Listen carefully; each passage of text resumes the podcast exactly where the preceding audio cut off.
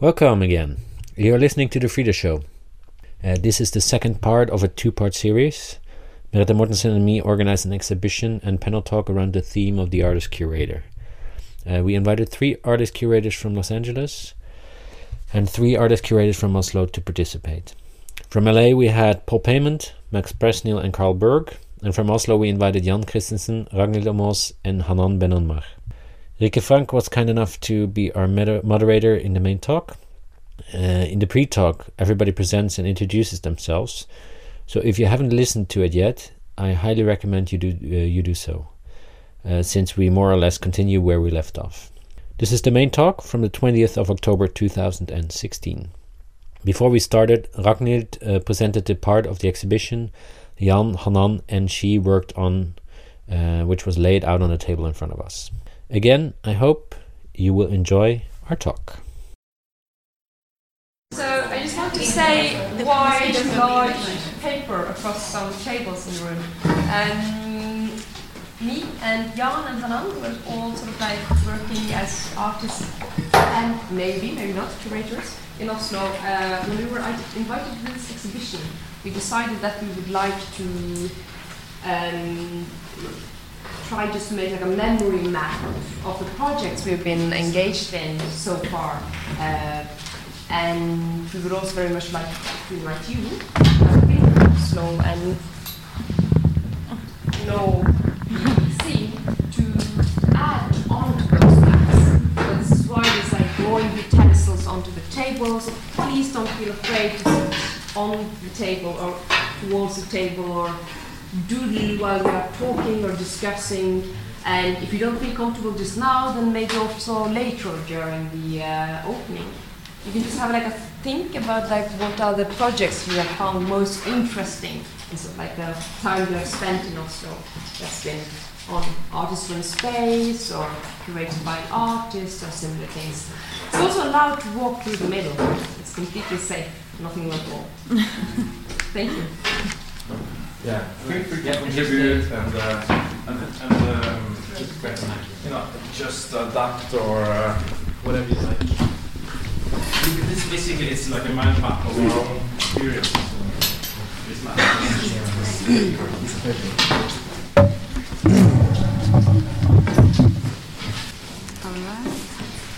Welcome everyone. uh, my name is Merete Mortensen and uh, together with Frido Evers have initiated this project. Uh, when I studied at Oslo University College, I was trained in both art and art dissemination. And I've been working mainly in galleries in Oslo since, both are curator run spaces and artist run spaces, such as Demon's Mouth, that also Frido was involved in. And lately, the two of us have been working together on exhibition projects, but we always have fundamentally disagreed on how to curate. Frido with an artist attitude, and me with a freelance curator attitude. And uh, I found it particularly interesting when reading the new, recently published study Artist as Curator by Elena Filipovic, who claims that uh, historically it's actually the artist curator who has made the freelance curator possible. Um, that is through the work of the artist when curating that we start thinking of the exhibition as art or as a medium and see the independent curator functioning in some sort of artistic capacity and the, that art history has failed to recognize or mention this. Uh, one of the early examples of artist run uh, uh, curating is uh, Gustave Courbet, who in 1855 curated uh, his own pavilion across the streets from the Salon in Paris to better present his artwork. And another famous example is uh, in well, a century later, in 1957, Richard Hamilton and Richard Pash- Pashmore's An Exhibit, which was an imageless, self-referential exhibition about an exhibition. And about the same time, or in the 50s, 60s, we see the artist run spaces emerging with a new type of artist curating that puts the artist in the center and mostly with shorter planning and shorter exhibition time. Uh, and by being more experimental, uh, flexible, and supporting of unestablished artists, they became an alternative to institutions, museums, and commercial galleries. Uh, another aspect may also be that many artists now continue to curate in a salon like style, maybe to oppose the official exhibitions of today, or just as means to show new work to new audience. Some also claim that many of these alternative spaces increasingly become variations of the organizations they sought to oppose, like new hybrids of institutional museums and commercial galleries.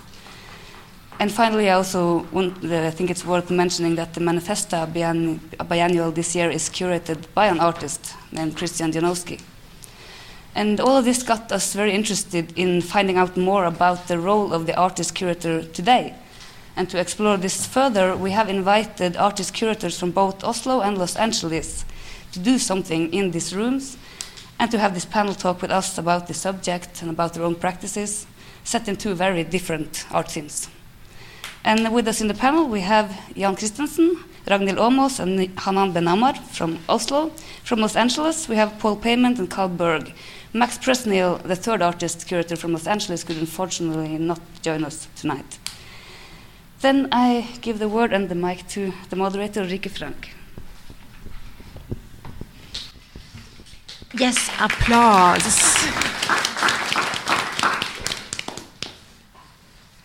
Thank you, everybody, for coming. Um, thank you, Merete and Frido, for the invitation. Please come in.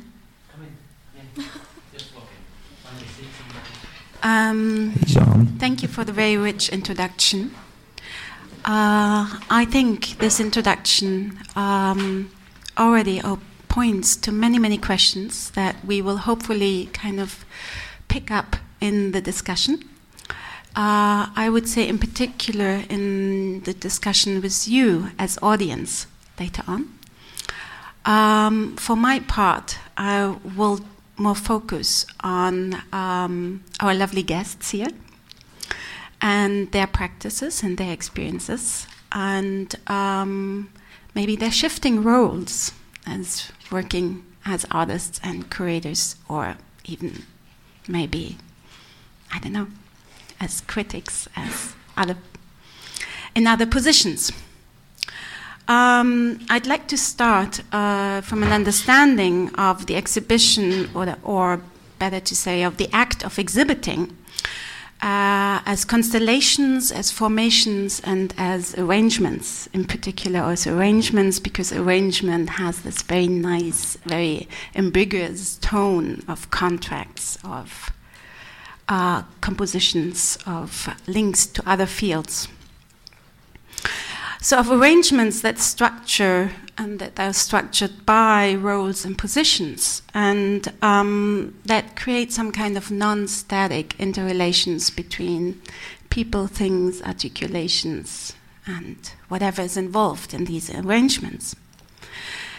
Um, I also like to see look at exhibitions in this context, maybe, um, of course, in a way how Elena Filipovic pointed it out, that artists have shaped our understanding of the exhibition as a form enormously, and still do, and will do so in the future.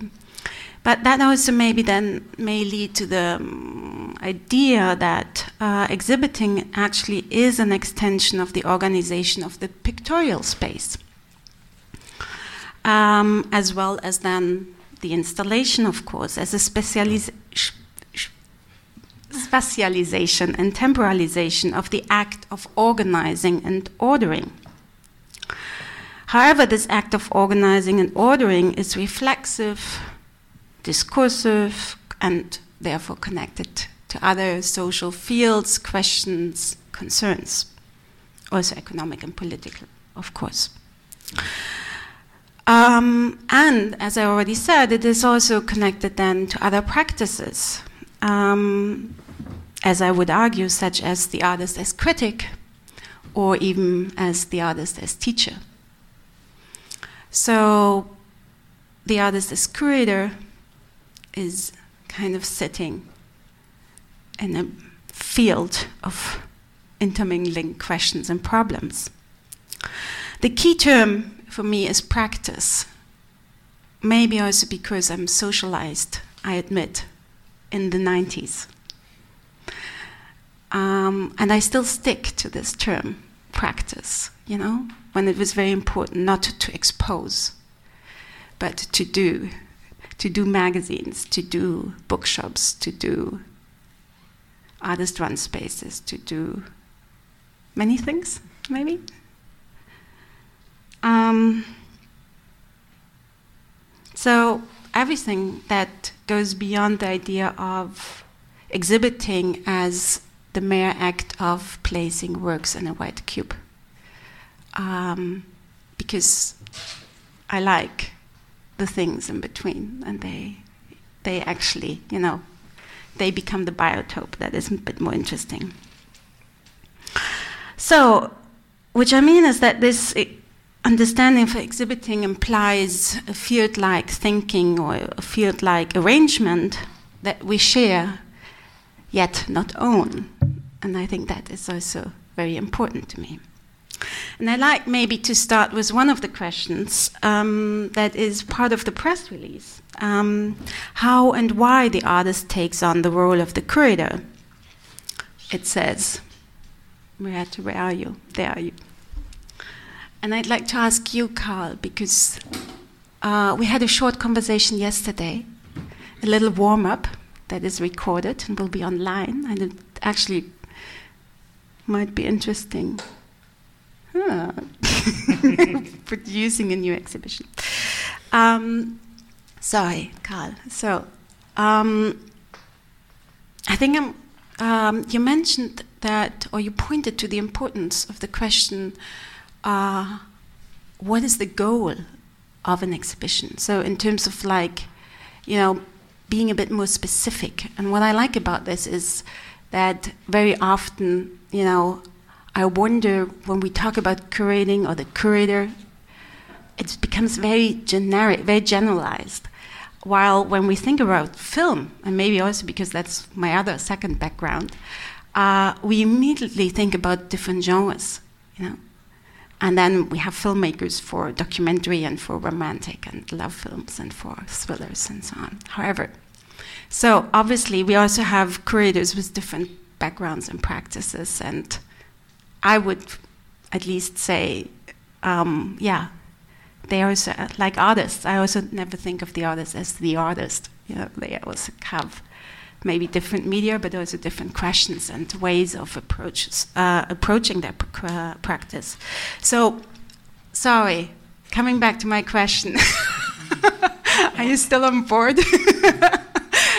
my question is like, um, how has your artistic education informed your practice as in curating, and how has this maybe changed over time?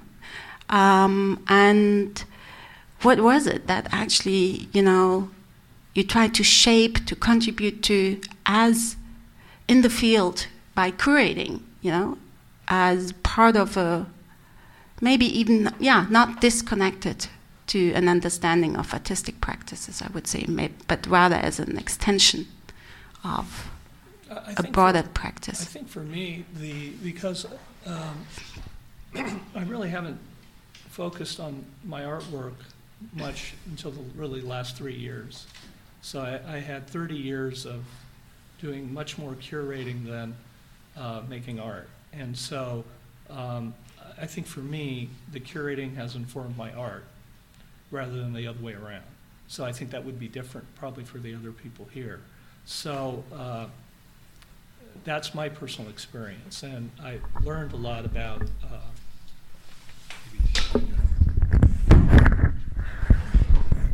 um, I learned a lot about art, you know, because of curating, you know, and just doing a lot of shows and working with a lot of different artists and interacting with them. And uh, and I don't have a formal art background. Can you uh, give us an example when you say that you learned a lot?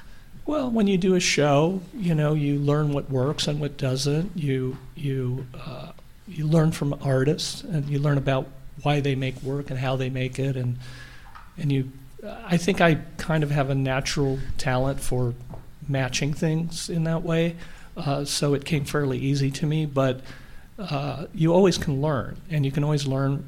And once you think you can't, then you're sort of done. I think so. Uh, you know, it's it's you learn a lot from younger artists as well as you learn from older artists. But uh, I continue to always try to develop what I do and keep it fresh, and uh, and for me, in terms of my own artistic practice, is then I sort of learned, you know, what by looking at other artists' work, you know, and the expertise that they have technically uh, that I wouldn't be able to do. So I, I kind of found myself, my comfort zone in, in, in what I felt that I could express myself in my own work. And so, um, and I think sometimes for some people that comes much easier. For me, it took a while to figure out like what, how could I really express myself as an artist. And I found a medium. Uh, it, it's I could explain a little bit. I, I have a large inkjet printer. I have two pieces out in the show that are inkjet prints. Now, I had been printing with this inkjet printer with other artists for over 14 years. So I learned a lot about that process of what that machine does, what you can do, how you can make it work on different types of materials, working with different artists who are trying to do different things with it, whether it's a straight photographic output, a, a light box situation, or uh, an artwork that may be more gestural, not photographic based. So all of these things help me inform like okay i know my medium i know how to progress forward with that so it's really through this curatorial uh, path and also owning a gallery and help me really focus my you know my attention to what I could do. And I, I figured if I wasn't going to focus on something now, then I, it would be too too late for me to really have any kind of impact. Um, so that's kind of my path hmm. uh, in terms of how I come, you know, to making art more so than how I come to curating. Mm-hmm.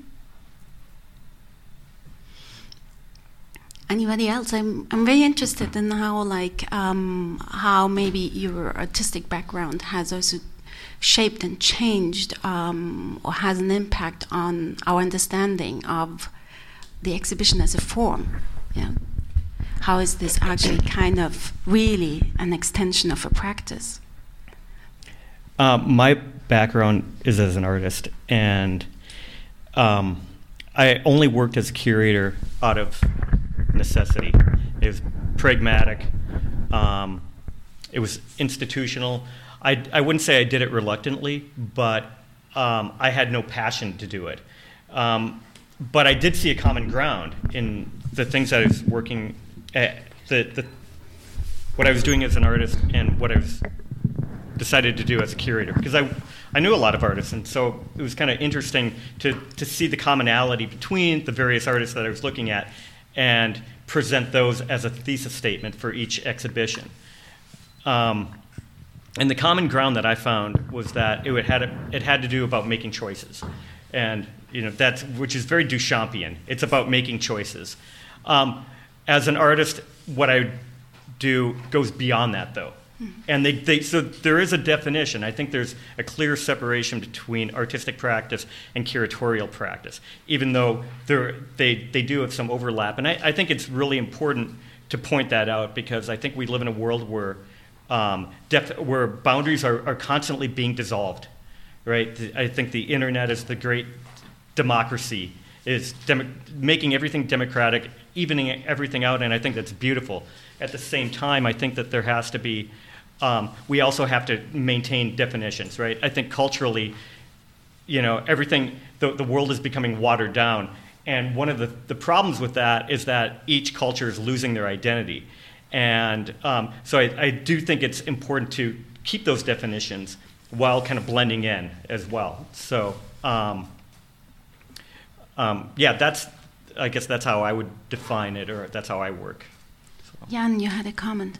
Yeah, I, um, I'd like to say how I think being able to curate has influenced my work as an artist in the sense that I would dare to try out new techniques or medium that I would only discover through the artists I would work with during the curating uh, for for curated projects, and I would learn about these things. I would dare to to to to test them out, you know, and that would bring my artwork further in different directions. Um, yeah, it's a quick answer to that. Yeah. I'd like to pick up um, a term that you just mentioned, passion, and maybe pass over to Hanan um, because yeah, fabulous. On, on passion. On passion, yeah. Yeah, on passion. No, just because when we when we talked yesterday, when we were in our conversation yesterday, um, you mentioned music. Right. It makes all these noises. No, it's right. Okay. We are, we, we are currently underwater. yeah, so uh, you mentioned uh, music. You mentioned music, and so my question would also be because that's an experience that I share. That curating often allows of some kind of making connections between different passions. That you, you know. Yeah, I think. Um, I mean, I have a background in music be way before I started to study visual art. So I started to. I was playing music since I'm five or something, and um, but when I, I mean, the art school was the only place where I got accepted. So when I was there, then I had to also deal with the, let's say, traditional formats of exhibiting artwork. So that's usually the exhibition. So, but there was something into organizing gigs that I really love about the energy and the, the this, this sort of ephemeral thing of it's just one night. Um, and it's it's really related to also time-based practices that it happens in the moment. And even if you tape it or i mean of course depends on the practices but it's it's it's when it happens. It's when you're there and it's there is a huge gap in between the the, um, the documentation and the, and the presence um, of the person or being in an audience also. Um, so for me organizing gigs before I moved to Oslo, like really like concerts and stuff like that, and then for festivals. I mean, I will use it's you can use you can use lots of different terms when we, it comes to like art arrangements. Really, uh, I don't really like the word event. I feel like this eventful thing is maybe not the right word. Um, and festival is is sort of joyful, I think. And um, what I really love, I mean my work in as an artist is in many ways very depressing. Um, I would deal with war zones and desert places, and you know, um, yeah, war and yeah, I don't know, it's depressing. So organizing things is for me like um, entertaining myself with works that I think are fabulous and sometimes are not there enough. I think there is also an urgency in some. I mean, I know it's like it's so. We always say, "Oh, it's so many exhibitions, and half of them are good, or half of them are bad, depending on how you see it." But I feel like there is really a lot at stake in a way that um, because even if exhibitions are so, you know, I mean, an exhibition is an exhibition. It's not. I mean, you feel like sometimes it's like, what are we doing, or is it really important to do it? But I feel it's also very important that it, exists, and it's a very strict format. And uh, I'm glad you say this. Yeah. I was going to say something else, but I, I changed the trajectory of my sentence. no, I mean, it's, no, it, it is very important, and we don't necessarily have this distance when we when we are in the field all the time and like all the time criticizing and of course being very critical. It's very important, but um, there is also something that is um, very important when we have an exhibition is that we are meeting each other. And the gathering. The yeah. gathering is, is, is the most important. Mm -hmm. And that's why an art, um, an art school is also important. It doesn't matter if your teacher is famous or whatever, you know. The thing that happens is that we meet each other, uh, we grow together, uh, we change our practices, we challenge each other.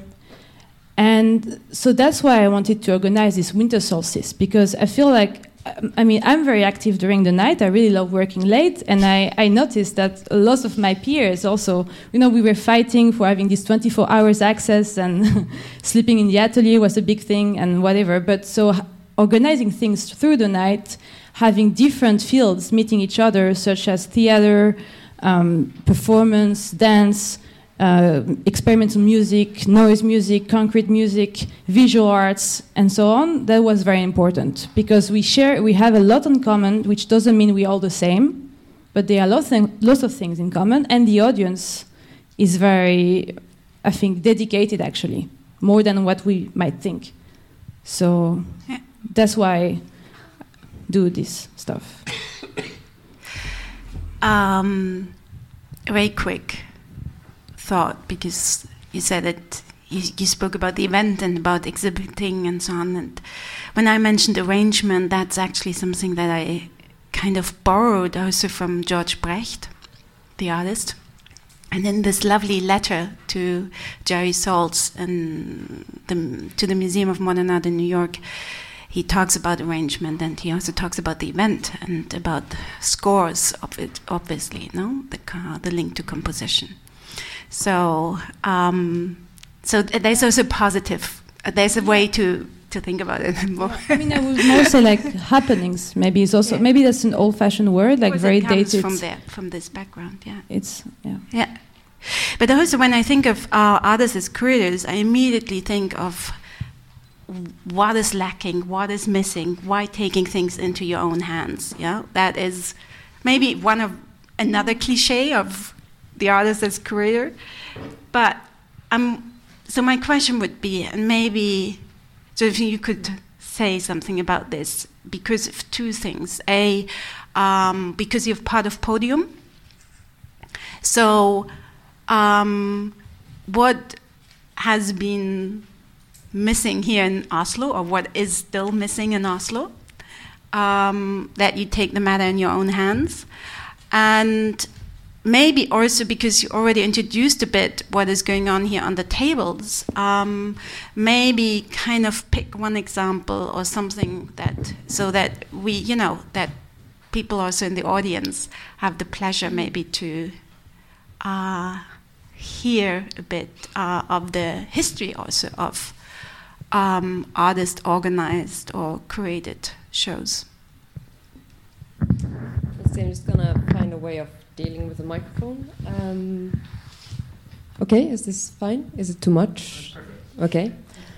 Um, so, uh, why take things in your own hands? Um, I think I just, I'm just going to very briefly return to one of the previous points because I remember very clearly having studied in Oslo and then com- no, having yeah studied in Oslo first, then parallel studying in London and Oslo afterwards and coming back to Oslo again from London to do the um, uh, thesis uh, MA show, and finding that everyone just wanted a white cube, and having suddenly been studying exhibition histories uh, in London, I came back with all these.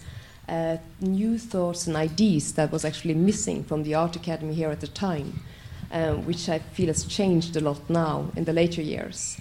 And um, at that time I was very surprised, and now uh, in Podium, which is just across the uh, River from where we are now, and uh, a long time artist run space in the first floor of Hausmania, um, we, that's myself, uh, Ayat Tuleubek, and Ignas Krunglevičius, uh, changed the space, including to uh, do a total uh, refurbishment of floors, walls, uh, light fixtures, even the windows towards the street area, and is actually created to a, maybe one of the best white cubes in Oslo. Being quite strange since it's in an old occupied building now turned cultural house. So one might wonder, like, why would I go ahead and do that? Coming with all my critical ideas. I mean, we have spaces like Diorama, for instance, in uh, Oslo, which is also an artist run space, and they are located in an all washery and are doing painting exhibitions, but they have nothing uh, that seems like a white cube. They are actually just leaving the room the way they found it, with still this kind of like chlorine smell in the walls. And why it made sense for Podium to actually make a white cube is because of uh, what we see as our somehow our mission in Oslo. Um, we are working mainly with quite young artists. So while Diorama, for instance, brings in uh, foreign painters whose works can survive in any context somehow, our core group, the people we are exhibiting, is freshly out of education artists artists that are on their way to go into this kind of uh, strange economy we have in Norway, with both grants, opportunities, various exhibition spaces, and there are very, very few commercial galleries in Oslo and also in Norway in total, and a very small art market compared to the rest of Europe. Um, and this makes uh, possibilities to be picked up by a gallery extremely small. So for our the main reason we did the refurbishment of the space is to give the artists we are working with the best situation to make uh, portfolio work, to be able to put their work online in very high quality uh, compared to what you would get if you are running a more like rundown area or the way our space looked before. So even if there are other places like No Place, for instance, is working towards much of the same kind of group that we are, we see that the amount of experimentation, the possibility to focus what you are doing into an exhibition is what is missing in Oslo still. Mm. And when it comes to going into like a specific project here on the table, I think I would rather like to invite Jan to talk about that because he has been around uh, for. Uh, I mean, like he, he, he is the grand old man of artists curator maybe uh, in the uh, in at least between the Oslo crowd of us here. Um, um, I, uh, well, I've been around for a few for a little while now, but uh, um, I'm going to pick up on that a little bit later because I want to comment on something else first, and that's how I have been curating, and uh, I actually, I, when I I haven't been uh, connected to a specific space or anything. I haven't had run been running a space. I've been, uh, been lucky to to get opportunities to curate here and there, in in Berlin, in Oslo, in Stockholm, in New York, um, in the, and I've um, when I've been curating, I have I've been thinking about like uh, what kind of artists I I see and, and I'm curious about, and I want to see other work by or more work by. I'm not, uh, even though I've done shows with, uh, you know, decent uh, artists. Uh, uh, I've also been more and more focused on these, like sort of more fringe artists or artists that I that you re don't really see that much work from, because I consider curating means of some a means of communication and, and distribution. And uh, being a curator who just picks up on somebody that everyone else works with is not so important to me. Uh, and I even would argue that that's, a, that's not really interesting cura curatorship at all.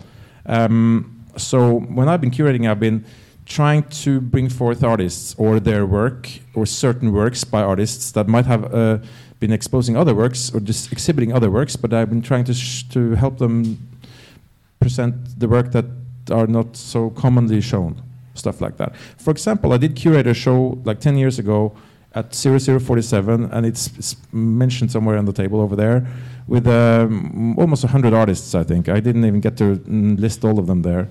Um, where I asked them all to go in the studio and find something that they don't really show to anyone or that nobody wants to present if they show them to gallerists or curators or anyone. They want, I want, would like them to find whatever little project they've been working on that is hidden in their shelves or in the back of their studio. And they all, all these artists brought out these, this kind of work to that show, which was a six in six show installment, um, a series. And uh, i have been really happy to see that some of those artists who, who showed there continued on in certain directions based on that exhibition or series of exhibitions. Um, and I, um, so when I've been curating, I've been I've been trying to help, uh, you know, affect or uh, contribute to people's careers or artistic expression, and I have also um, uh, been thinking that I, when I curate, I want to create new stories that even diverge from the artist's own intentions like when I curate, I, I use artworks as, as a means of a story that I want to tell or a point that I want to make. I don't care what is actually the intention of the artist. This is a little brutal to some people. You know, it's not really kosher maybe. But as an artist, I feel like I'm even able to do that more brutally than maybe curators sometimes feel they are allowed to do. I'm just making a uh, challenge, challenging you there. I don't have a poker face. Okay. because I actually, you know, there's a lot. We are the we we're all art, most many of us are artists, and I'm really happy to see some young artist curators here in the audience. Uh, right there, right there, and um, I'm sure they have some comments as well. Um, but uh, we're all artists. Most of us are artists, and sometimes you know we're lost in these in certain tracks that we are, you know, where we are going, and we need somebody to help us out of that, those bad tracks or other track, put us on other tracks or help us see some other you know, qualities in our work. And I don't think so many curators do that. Curators are sort of keen to know what you're doing, what you, what's your opinions about everything, and then they put together shows based on what you're telling them. And, and artists that share visions or, or values. But I'd like to see more people curate or put together work that where they only use these these these objects as means of their own sort of statement, the curator statement.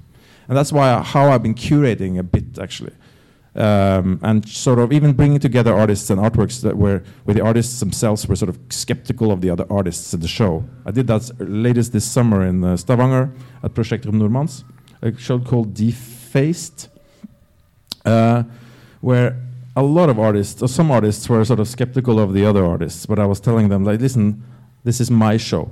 You just you're just giving me these works, and I'm gonna do this uh, show and it's all about what I, what I want to say. It's, I made this uh, sort of statement about uh, the range of ways of um, of making um, of portraiture. That's such a simple, you know, uh, topic actually, but uh, made a really uh, range, wide range of, of, uh, of, expressions.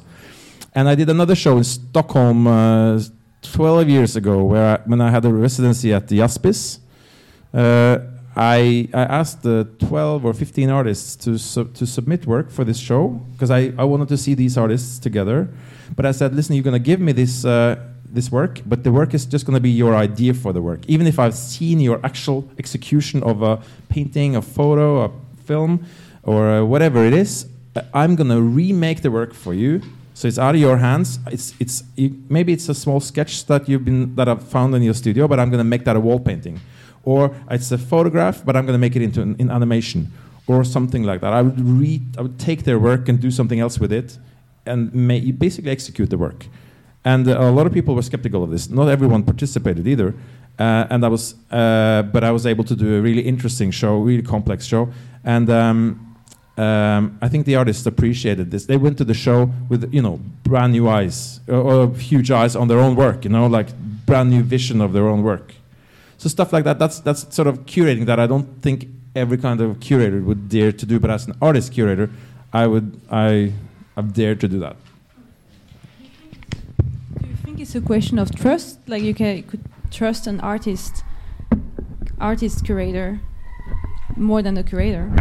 I mean, uh, I mean, or does you want so much attention? I would agree it is a question of trust, but I yeah. of I mean, I also share this experience that artists, lucky me, have shown some trust in my work so that you can do these type of things, you know, that you can actually kind of uh, use creating as uh, a technique to ask questions, to unravel something, to bring things in opposition, uh, to change opinions about things, to unpack works, because we don't want to see them again and again in the same position. We want to see them from, you know, turn them around like stones from all sides. Um, I made a uh, show on textiles and um, among other positions, we had also Rosemarie Trockel uh, in combination with fiber artists from uh, the 16th and 17th, something that she obviously looked at in her practice, but kind of also kind of distanced herself very clearly from. She freaked out, like when we proposed it to her first, and said, like, you know, there were reasons why I didn't go into that direction. But then it also does something. It does something, and 30, 40 years later, it also shows that things have changed, our position has changed, our view on the past, or the way how we, you know, may use the past to think about the present and the future. That sounds very banal, but you know what I mean. Yeah. So, yeah, thanks for that. I think that's yeah, exactly. Carl, yeah, I was going to say that my, my, curating is very similar to your process. Uh, I, I've often, you know, as artists, uh, for instance, excuse me, I did a few shows um, that were wall painting shows. So the whole gallery, maybe 12 artists, would paint. Uh, one, one, one, each artist would get a, a different wall. And I, I asked people that never did a wall painting before, may have never done a big painting before. And so it really challenged them to, to engage something new and a, new, a process that was. Uh, and, and I've done this with different shows, put them in context of things that they might not have thought about doing, challenging them to different kinds of ideas. And I think, in a way, that's probably where my own artistic process was bubbling up already years ago. You know, not executing the actual artwork myself, but sort of living through these artists. You know, where I would challenge them to things, to ideas, um, and I think that I don't think I did that consciously, but but uh, but um, but I would see things that artists were doing, and then I'd say, well, how would you like to be in this show? Just like what you were saying earlier, how would you like to? Uh, and, and, and also, uh, I did shows of things that had really nothing to do with per se the art world, but just were things that I thought were subject matters that I personally was interested in. So except I didn't make art about it, I found artwork and artists that were delving in these subjects. Um, so those were very uncommon shows. I did a show based on Southern California car culture, and I mixed car designs and fine art, and there were some really great artists in the show, and it was a subject that had not really been addressed. It was always if they had car culture shows, it was usually, I don't know if you're familiar with like hot rods and low riders. Those are the common sort of things that are expressed uh, in car shows in, in, in, in, Southern California. But I did one where I chose to work with the car companies, and I was able to get designs from BMW, Mercedes, and all these different. And, and it sort of was like people go, well, well, how does that work together? How does art and design work together? I, I wasn't saying that art was design or design was art, but it was just this mix about, and when you see the show in its context altogether, it really made sense. And and uh, the funniest thing was that I did it. I was working for the city of Irvine, which is a suburb of, of, of uh, Los Angeles, and so the city. It was such a popular event that they the city itself wanted to give some kind of party for the show because they but they didn't know how to do it. So they gave an award ceremony. It was really ridiculous but it was like kind of like the oscars. And each artist got a plaque but also the car companies got plaques. And we had the vice president of the design for mercedes-benz saying that he was so proud to be in a show with real artists. And it was such a weird thing but it was such a uh, a show that I don't think a regular curator would have done because it broke all the rules. And, and, and I think these kind of things were for me of, of you know, similarly to like Carl, the things Carl, you're saying, you were, were, uh, were of real, real interest to do something outside of the box. And uh, of course, I've done many regular shows as well, but this was, I think, one of the better ones. So and it, again, it was outside the mold. Question. It, so uh, just quickly, I'm, I'm fascinated how this thing comes back. The the creator, the, the, the creator is something you know that we have just to push off the pedestal, something because I think like the the majority of creators are kind of really constantly exploring the exhibition as a medium, no, or as a form, or as a that is the fun part, no, as you're saying, kind of well, it's, it's like making an artwork. If you, I, I feel if you curate a show and it it's similar to what other people have done or you've done before, it, it, you're kind of not progressing. You have to think about the context of what is an art show. And I, I just recently did one.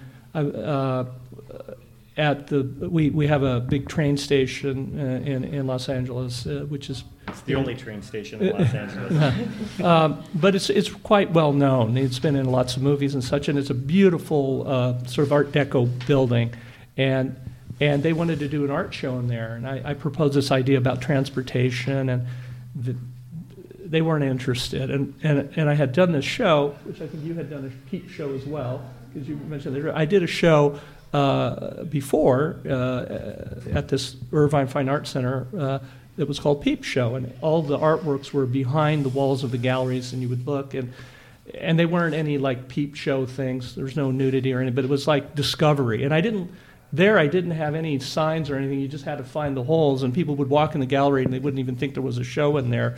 But it ended up being really popular because there was this opportunity for people to discover. So I brought that to the attention of the uh, person in charge of the uh, the exhibitions at the train station, and so we built a booth, you know, and inside of there were all the peep shows, and of course there we did have signage, and it was wildly popular because uh, it was not conventional. I think it was an idea of like, uh, what could you do in a train station that uh, that would engage the public, and and I think luckily I had done it before and I knew how successful it would be, but it was something that was both very safe in terms of the artwork, you know, it was protected, but it also was very intriguing to the viewers. And when I did make visits to the train station, people were looking at it at all hours. It was amazing. Um, so sometimes I think, you know, this idea of the show, it's always the challenge. The challenge not only comes from my history and other histories of art shows, but also where do you do the show? You know what? You know how how how is that audience going to react? And I think that's different from doing it in a gallery to doing it at a train station to doing it at a museum to doing it. And so each of the shows might be adapted to the specific space, uh, not not only in in scale but also in subject matter and sort of intent of what, what you're trying to do. And, and I think that, you know, is, for me, has been the most fun, is to try to adapt, you know, the shows to the spaces and, and to think about them differently um, and what the, you know, what the artist, you know, like a wall painting show is totally different than any, because the, the artists have to spend like sometimes a week or two, three weeks there to make the work. And is that possible? And how do you arrange that? And these are all sort of things that are important. In the, in I think, yeah, that is exactly. I mean, I think that the, the exhibition as form is something, you know, it's not a template. It's not a template that we fill out and aha, submit. Uh, as, so, as somebody Paul, who, come on. who has um, been, uh, I've worked with Carl for 14 years, and um, I, I think he's one of the most exciting curators in, in California, specifically for the reason that he doesn't come from an academic background. He's not burdened by, by um, an institution.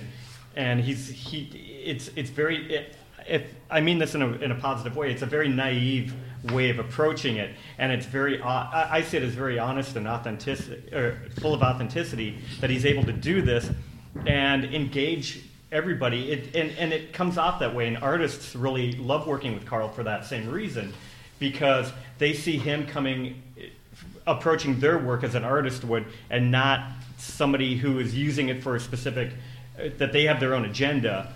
But Carl's kind of looking at it in a very naive way, and I think they really pre- appreciate that. Um, with the car show that he did in Irvine, the other thing that um, I think was overlooked was that the um, the city of Irvine is also the main design hub for most of the automobile industry internationally. So even um, I think companies like Peugeot and European car companies have their design centers in Irvine. And so that really contributed to the whole thing, um, as, as, well as the, the city, which is kind of naive, or they, I would say it's a very wealthy city, but it doesn't have a sophisticated look at art or appreciation of art. Mm. It's very suburban. Mm. Um, I, again, I, I would challenge. I, no, exactly. That's exactly what you're saying. But I also like to challenge you that I think I've also seen amazing shows in museum and in institutions. So uh, I think it's both. I don't. I don't buy so much into this mm-hmm. opposition, but I think, like you know, I think that we need the creators exactly. Yeah. Uh, whether it's an artist, whether it's a, a, critic stepping into this position, whether it is, a, you know, whoever it is who, who steps into this position um, to think further the exhibition as a form, you know, and which is obviously a situational thing. But yeah, Yeah, I was going to say, you know, I, I think that uh, I think artist, curator, and, and the sort of things, it's it's just one part of it. You know, you need to have the academic curators, you need to have all those other things as well.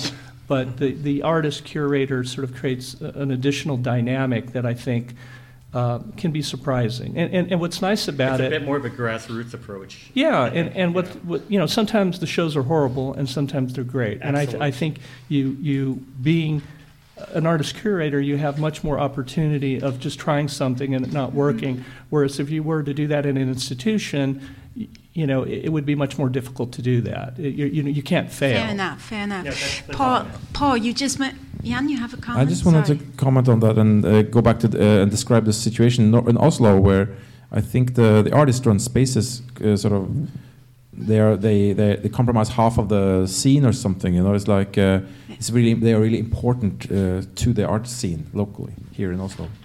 Yeah. I just wanted to say something about um, the idea of failure. Um, from my perspective, um, failure is very important, and I don't see it as a negative thing at, at all. And I think that, for example, in I mean, we wrote that very big on the table. What are your goals? I think failure is one of my main goal. I would say uh, in this stuff I organize because it's um, the winter solstice, for example, is it's a pro- it's a project and it's it's not something that is going to add anything in your CV. You know, so it doesn't matter if you have been at the winter solstice or not as an artist. But if you have been participating at the winter solstice, you have a very good uh, occasion to try something that you've never tried before. And um, I've seen, for example, a musician that decided that he's going to try painting, and so he had lots of thing, lots of thoughts about how uh, painting, what painting is. So he um, he had quite sophisticated ideas, you know, I, I, I would uh, say, and he uh, brought. Um, he had a whole system with exciters, so it's like this speakers thing, and then um, they would pick up the sound of the painting and everything, and then. Um, but then he didn't think of what he would paint, so he came with this um, little um, thing that painters use, like used in the 19th century or something, like, and he would put the colors on that thing. How do you call that? You know, you put your finger there, the palette. So here he was with his little palette and the colors straight from the tube, you know.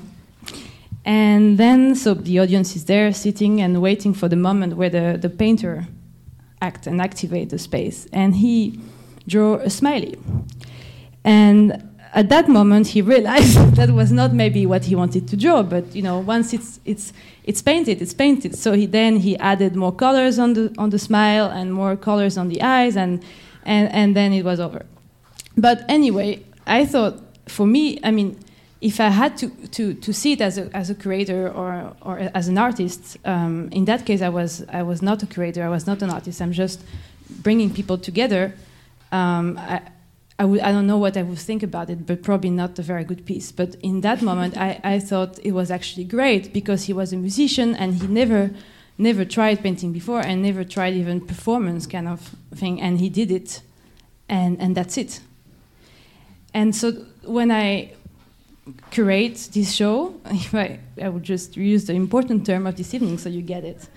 When I curate this show, I don't see it, uh, I don't interfere at all with people's works because I could have told him before that maybe he should think of what he should, he's going to paint because I've, I've thought about it. Like, but I didn't say anything. I said, okay, here are your tools, and yeah, you have a time, and that's it. But the, when I organize these things, I see it more as a score. So I see the different values of dynamics and the different substances in a way, and I, I compose it.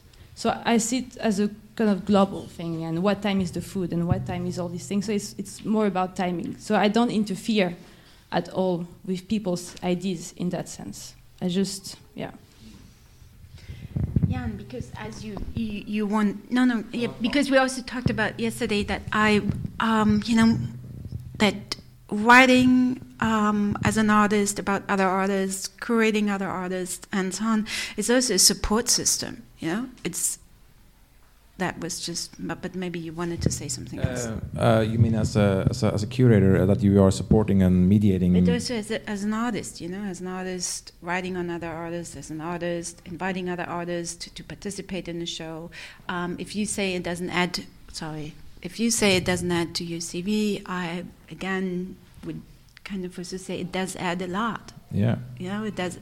It's you know something called friendship, blah blah blah, blah Yeah. blah, blah exchange. I think it has in a different way, but it's not in the idea of success or failure, or, or it is in the idea of failure, but it's not about like, is it an important show? It's not an important show, in a way. It's it's an important moment. It's an important situation. You learn a lot. You meet new people. You you discover different types of music and stuff. But it's it's a different thing than because lots of people you uh, participate every year. You know, so are you gonna add five times Winter Solstice Night exhibition? I don't know. I don't do it. There is there's this wonderful work by Silvia Kolbowski. Maybe you know about this, an inadequate history of conceptual art, and she asked about 20 to 25 artists, uh, maybe it's more or less, um, to remember a piece, a situation, an event, an exhibition. Um, they participated in, they went to, they witnessed and they talk about it. And many of them, many of these projects, many of the shows we see, we do, maybe they don't find entrance into history because of a big cover article on Artforum or in any other, you know, contemporary art daily, whatever it is. But because artists come, peers come, and they continue talking about it because it has an effect. It has an effect in a different way and no, continues traveling. Yeah, there was, there was an interesting uh, uh, thing that happened, and it was a show that Paul and I did together. Uh, it was called the 99 cent only show, and we have this uh, discount store where everything in the store costs 99 cents uh, or less. And the the exhibition, uh, I don't know, just came up with this wild idea because I know a lot of artists that make work out of just all sorts of materials. And I said, well, I'll give you $20 to each artist to make work of things you can buy at the 99 cent store. And one of the artists uh, is a really good artist, uh, fairly well known in Los Angeles, and her name's Lynn Aldrich. She made a, a sort of a, a, a coral reef, like uh, out of sponges.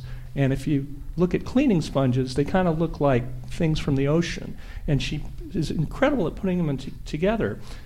And uh, so, when did we? 15 years ago. We did that show about 15 years ago, and I helped organize a show for this artist in Amsterdam last week. And at the show, there was a collector that I, I, I didn't know anything about it. He bought that piece in Holland. So the show that we did at Hey, I think we deserve part of that commission. yeah, I think so. We didn't get it. but uh, so we did the show. So you know, sometimes you don't know, and I don't think he he knew that where the piece came from and how it originated. And she had not made work like that before, so the show was really in, instrumental in her creating this new body of work. And subsequently, she's made many works with sponges and sold to very good collectors you know, around uh, America, but now apparently also in Holland. And he ended up buying another piece at the opening uh, that was, a, again, a sponge piece. So it was a real interesting thing that somehow, like you said, something you do, you think, oh, okay, I did that show and whatever. And then years later, you find out that it had some kind of impact that you may have not thought about. And I, I think that sometimes when you, I've heard you mention earlier that you know, I think sometimes when you challenge yourself to something very interesting, it has a larger chance of failure. But if it does succeed, it's going to be that much better. It's going to have this because you really challenged yourself, and I think that's important. This 99 cent. We, we were afraid because we uh, Paul designed the invite for it, and he used all the logos and stuff from the from the, the company. And in America, you know, they sue a lot, and we were all like really afraid that they were going to sue us. So we ended up. Uh, Well, there's an interesting Yeah. side note to this as well, and that's um, I got a phone call from the the founder of the 99 Cent Corporation. And I thought for sure when I got the phone call, oh, oh we're in trouble. you know, they're going to come and try to sue us. and he did just the opposite. He he said, um, "I've got I've got the Andreas Gursky photo of the 99 cent store in my office. Would you like to come and use that in the exhibition?" So I was, yeah, of course. And it, going to the to the headquarters of the 99 cent store happened to be an experience in and of itself because um, it, it was completely antithetical to all experiences that you might have in the office of a CEO. I mean, it, it almost looked like a shack. and and the CEO looked kind of homeless as well. and it, it was really fun. It was real a great experience. I, I wanted to. Oh, go ahead. I wanted to pick up on something, uh, but unless you're. Uh, Well, we're just nostalgic. Yeah, We- we- yeah. We're gonna talk about something else. There's no uh, time for that. I'm sorry. We'll, we'll do Uh, that later.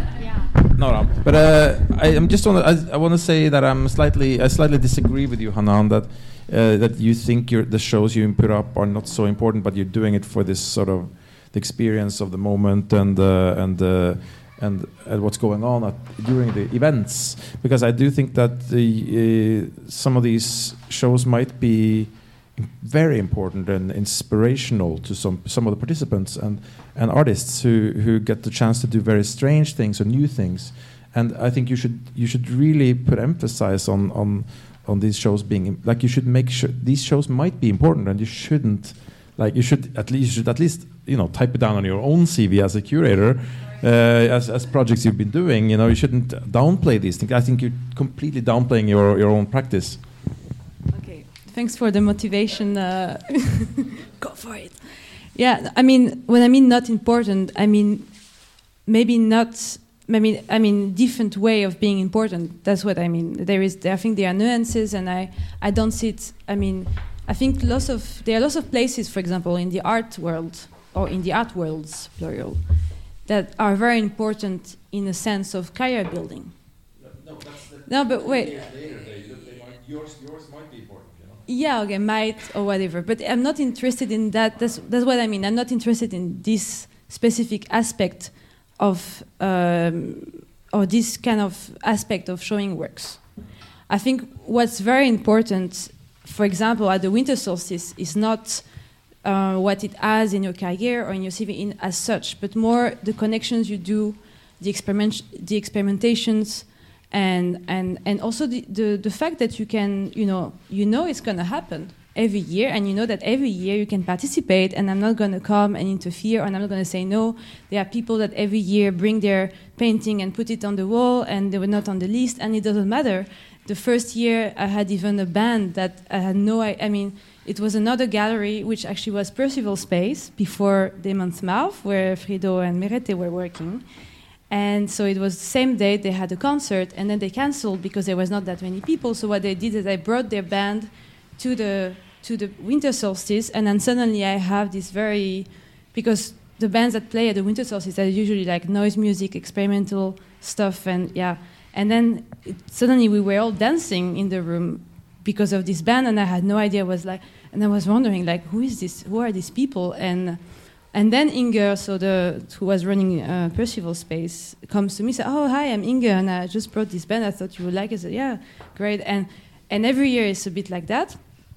And um, and um, in a way, it's it's a it's a it's a place where you can experiment things, but it's also comfortable in some ways because the first year you don't really know, but the second year happens again, and the third, and the fourth, and now it's going to be the fifth year. So there's probably, um, and, and it runs in so little money. Actually, it runs on ten thousand crowns.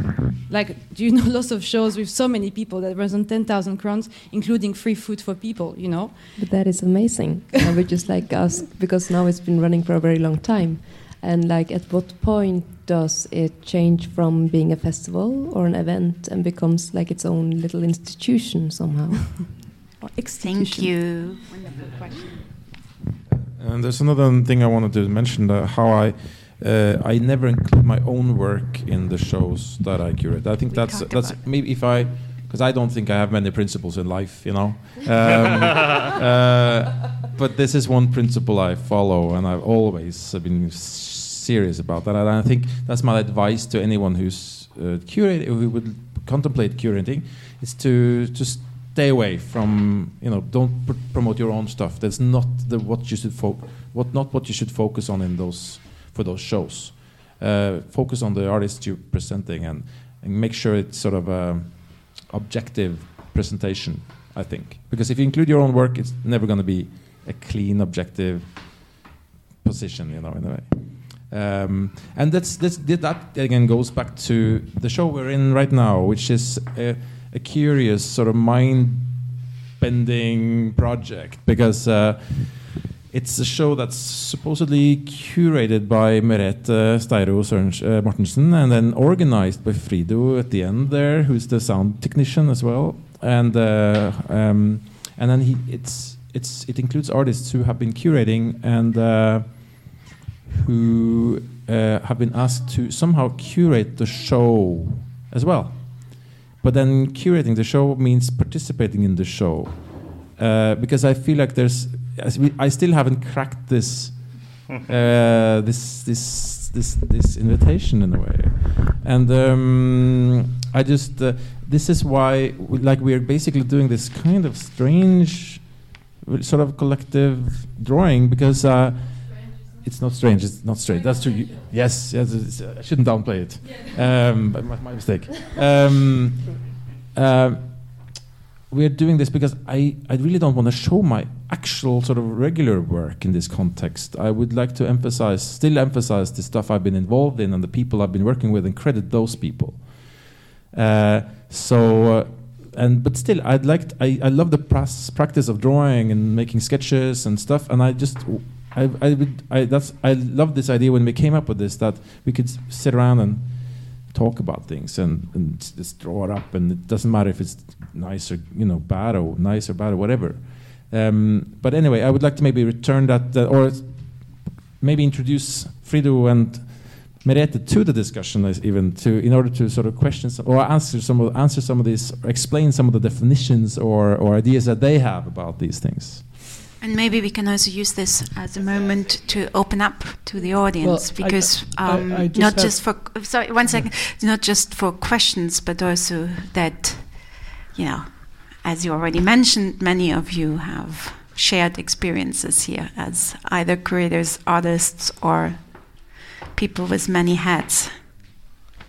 Yeah, I just wanted to say that I, I agree with Jan about this idea of, of you know, um, curating uh, that it's one job and, and not to include your own work, but uh, but after 32 years or so of curating other people's work, I broke the rule and decided to put myself in the shows.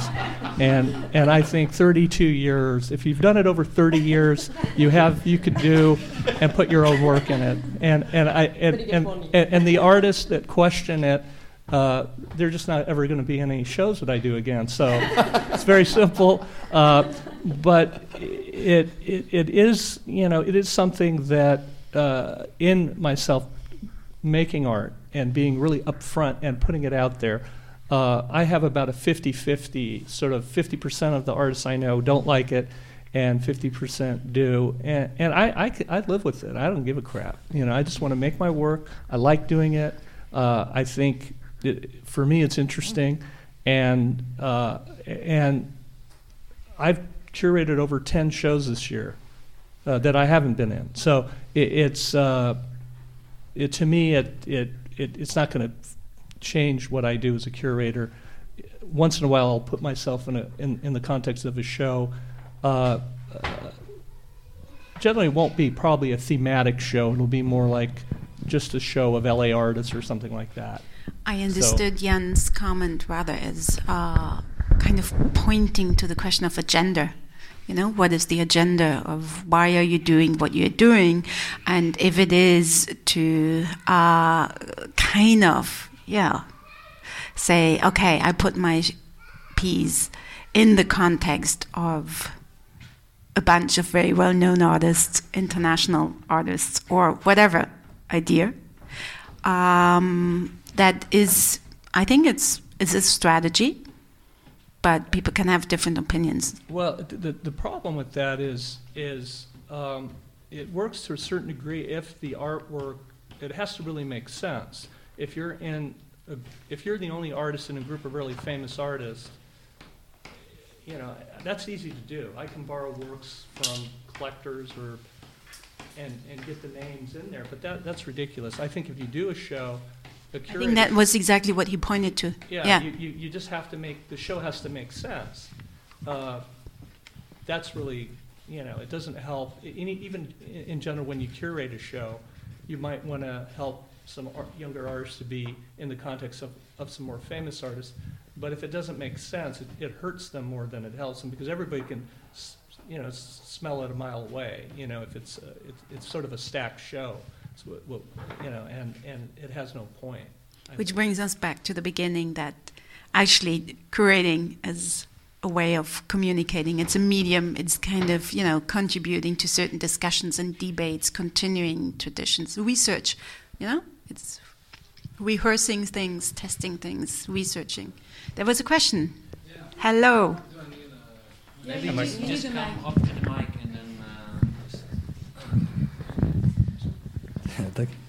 So, um, what I'm, um, I, I would like to bring attention to kind of the line of tension between the exhibition as the statement of the curator artist and the individual works as actual kind of uh, independent statements in their own right by the artist. And Okay, obviously because uh, this this doesn't really, the question won't apply to the Norwegian artists because they didn't actually pick out any works for their uh, part of this uh, double exhibition, but to the American artists. Uh, how was your thinking process um, in putting together this collaboratively uh, curated exhibition? Uh, did you think think in terms of like similarities between each other's works? Uh, or in terms of like an overarching uh, concept, or just in terms in, just in terms of like fronting each other's careers and picking out your darlings. Now, you're and talking about our show here, or yeah, just yeah, shows in yeah, general? this show here that you I- kind of co- yeah, collectively were supposed to curate. Um, the three of us, Carl, Max, and I, have um, we we've co-curated exhibitions as far back. I think the first one we did it was in nine- 90, 99. Uh, so we've all worked together in collaboration, and we've all gone gone off in our various directions at times, and then come back and worked with each other again. So um, the the thing that strikes me the most is that we've got such incredibly different attitudes towards um, both our studio practice and our curatorial practice. As I mentioned earlier, mine is um, strictly it, mine's a day job. I, I have no aspirations. I don't want to do it. It's like okay, if I have to do this today, this is what I'm going to do. Um, Carl comes from a, a very much uh, a curator's background. In fact, I think a lot of people were surprised when he actually started making artwork. Um, Max was kind of working in both as a curator and an artist, but I think overall, I think the artwork kind of reflects our own aesthetic um, that, that we carry with us. And it's the common thread between our artwork and our curatorial work. Um, um, would you agree with that, Carl? Yeah. Thank you. Uh, yeah, Paul? Uh, okay, so, um, uh, so there's there is no statement from you as Yeah, well, I- I think- in your collection. Yeah, I think the work that the connection between the artists here is clearly that we're i- is our really our connection of having worked together. Not, it's the work has nothing to do with. If anything, it, it it may have a little bit of a California look to it, but other than that, there's really no conceptual visual connection, um, uh, and otherwise it would ha- the, the show would probably have a different theme. You know, it would have if it would have been about architecture, Paul could have been in it, and a bunch of other artists, and we would have had different artists maybe here too. But this show was really more about this idea of curating and and, and how that evolved as a show. And we happened just to make really different work. I just remembered, and there might be questions that I can't see behind me, but I just remember this comment from the um, infrastructure summit being part of the Bergen Assembly, where um, there was a two day seminar, and somehow um, a thing was just continuously flowing through the room. There was this su- underlying subject that was never directly talked about, but it was always sort of like part of the conversations. And this is um, the phrase, I only work with my friends. And there was some kind of like uh, tests in the bars afterwards to try to define okay, so what is this kind of friendship then? Or is it more like an affinity? Or is it pure like. Um, um, how do you say opportunism or, or cruelty? How do we join this club? C- can I? Uh, does it need either one of it, or can be? A, uh, it could as well be a combination of all those. Uh, of course, above, yes. But I think it's an interesting like um, uh, thought. This idea Mm. that I only work with my friends, or if I don't work with my friends, or maybe with the people I have affinities with, it won't work. And this is also interesting with Jan when he was curating this defaced exhibition, or just putting people together in the same show uh, who didn't immediately like each other or enjoy each other's pieces. Hmm. Is there any more questions from the audience? No? If not, I think uh, we can we can close it off. Um, just to quickly uh, try to you have a answer your uh, question, uh, Jan, is uh, uh, we are as baffled as you. You know, we uh, we we brought this out to actually kind of explore this and see, hey, what is what what is this? How you know this is. Uh, we didn't have an answer beforehand. You know, we had more like a a, a, a complexity, for a better word. You know, which we uh, tr- wanted to explore. But I think it, what is really interesting to me is also that um, I think that you also used the format of the exhibition to actually have this conversation here. Yes. So, um, because for me, actually, there's a reason why we have s- talked about the exhibition very little today. So, um, and as you said, that is more the, forgive me for saying this, the pragmatic part. You know, you brought works, you showed works, that's it.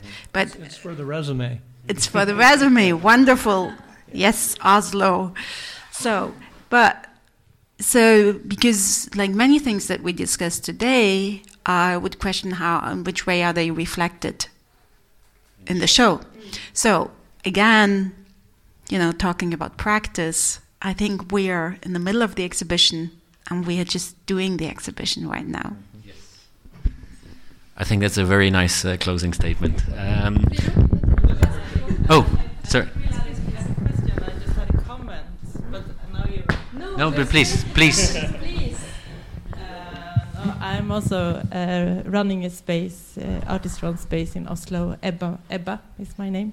I was just uh, thinking that I, I, my, in my thoughts anyway, uh, some of these uh, artist run spaces in Oslo are here because of not only the making forms of exhibition, but as a political statement somehow to, to take the space and and uh, to as a, as artists also as um, some kind of we take the power in our hands. We we do this. We we don't let curators curate the shows. Uh, I think that's kind of uh, anyway uh, some motivation of of making exhibitions, not only as experimentation of exhibition as form, but as a statement somehow. Mm. I think. Yeah. yeah. I'm sorry. I don't wanna, but I, I, what I can't get my head around is why does this one exclude the other? If the exhibition is a form, it's a statement. Sorry, I'm, I'm, I don't want to be. Yes, I am stubborn, but sorry, I, it is, and yeah. Anyway.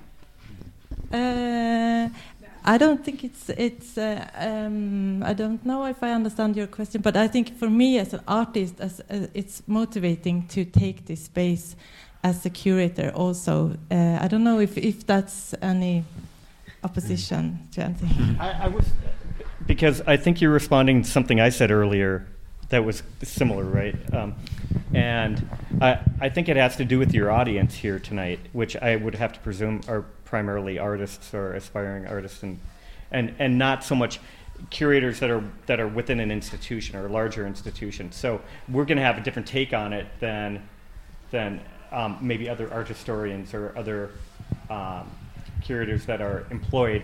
I mean, so I I think it's more of an audience thing than anything else.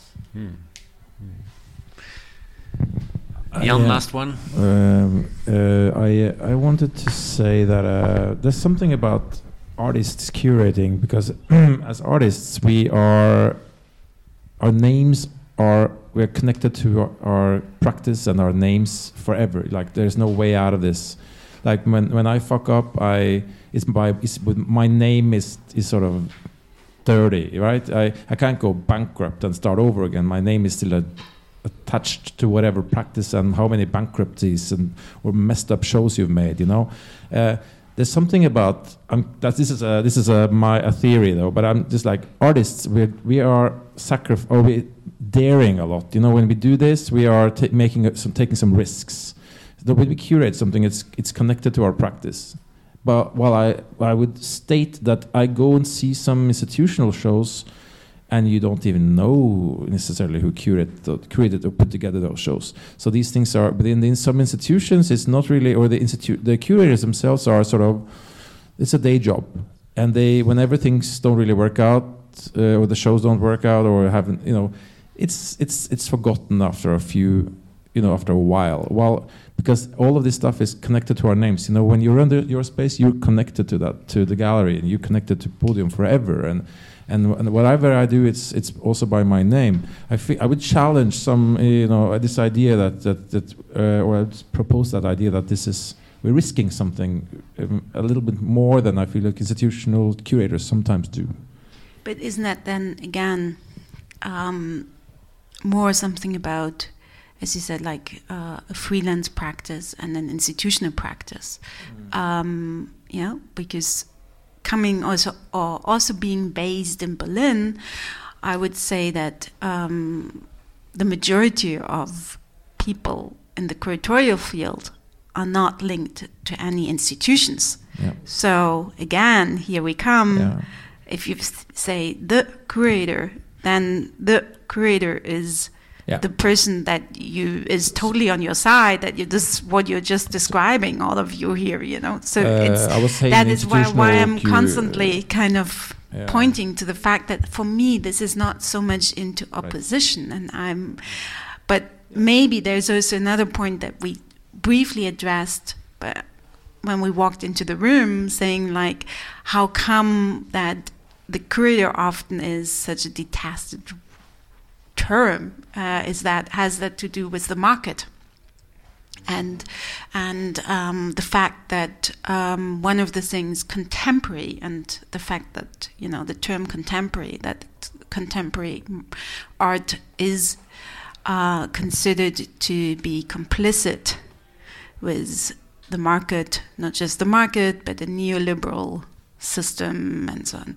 So the curator is then representing that part of art practices of the art field and so on, while the artist has still kind of the power to withdraw and say, no, no, no, no, no, I'm not part of that.